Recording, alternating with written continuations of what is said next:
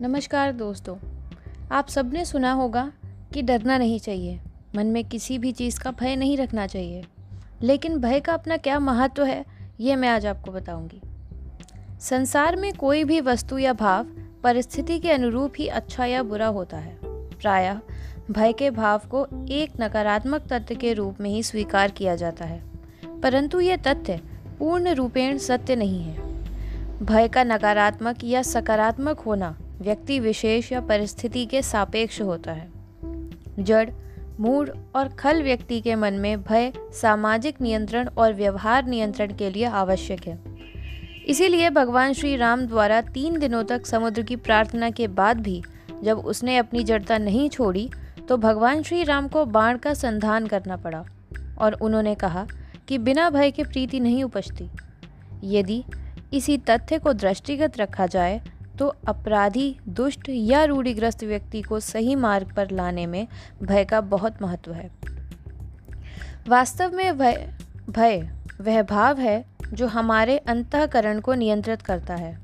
मनुष्य के नियंत्रण के दो साधन होते हैं, ब्राह्म्य और आंतरिक। वाम्य साधनों में पुलिस या कानून का भय होता है, जबकि आंतरिक साधनों में धर्म, लोक आदि का भय। ये दोनों ही साधन भय द्वारा सामाजिक नियमन स्थापित करते हैं।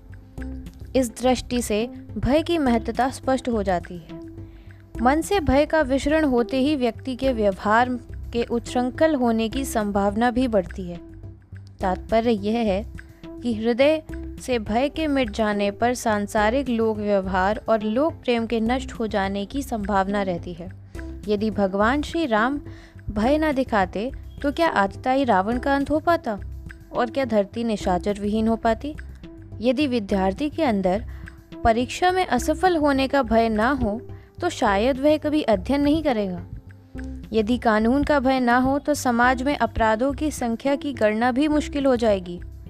भविष्य के भय से संसार के साधारण जन लोक रीति और नीति का पालन करते हैं। अतः समाज में सुव्यवस्था बनाए रखने में भय का महत्व है।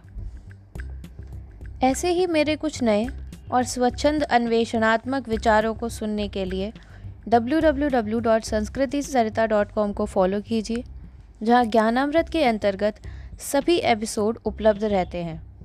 ज्ञानामृत में आपके कीमती कमेंट की प्रतीक्षा रहती है।